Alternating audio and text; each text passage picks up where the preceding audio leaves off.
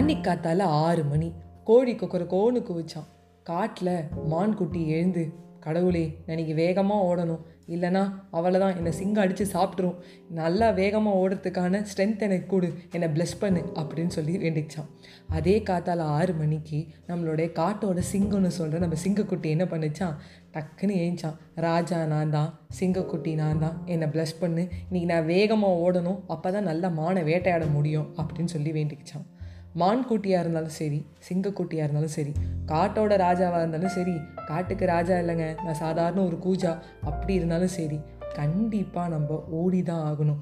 Just run நம்ம நினச்சிட்ருப்போம் manager ஆகிட்டா எல்லா வேலையும் ஈஸி எம்டி ஆகிட்டா எல்லா வேலையும் ஈஸின்னு எம்டியாக இருந்தாலும் ஓடணும். சாதாரண ஒரு கிளர்க்குங்க அப்படி இருந்தாலும் ஓடணும். ஜஸ்ட் ரன் மார்னிங் எழுந்ததுக்கப்புறம் நம்ம கூட யோசிப்போம். ஐயோ என்னடா நாள் இது அப்படின்னு சொல்லிட்டு. மிட் ஆஃப் த டே பார்க்கும்போது ரொம்ப நல்லா போகிற மாதிரி இருக்கும். பரவாயில்ல நாள் நல்லா இருக்குன்னு. காலையில் ரொம்ப எந்தூசியாஸ்டிக்காக எழுந்திப்போம் இன்றைக்கி என்னோட நாள்ரா எப்படி ஓடுறேன்னு பாடுறா வேகமாக வந்து எப்படி செயல்படுறேன்னு பாடுறா அப்படிலாம் சொல்லி பயங்கரமாக எந்துவாக எழுந்திருப்போம். எழுந்துக்கிட்டு ஒர்க் பண்ணிட்டே இருப்போம். மிட் ஆஃப் த டே பார்த்தா என்னடா வாழ்க்கை இது? ஓயோயோ இந்த நாள் முடிஞ்சா போதும்னு இருக்கும்.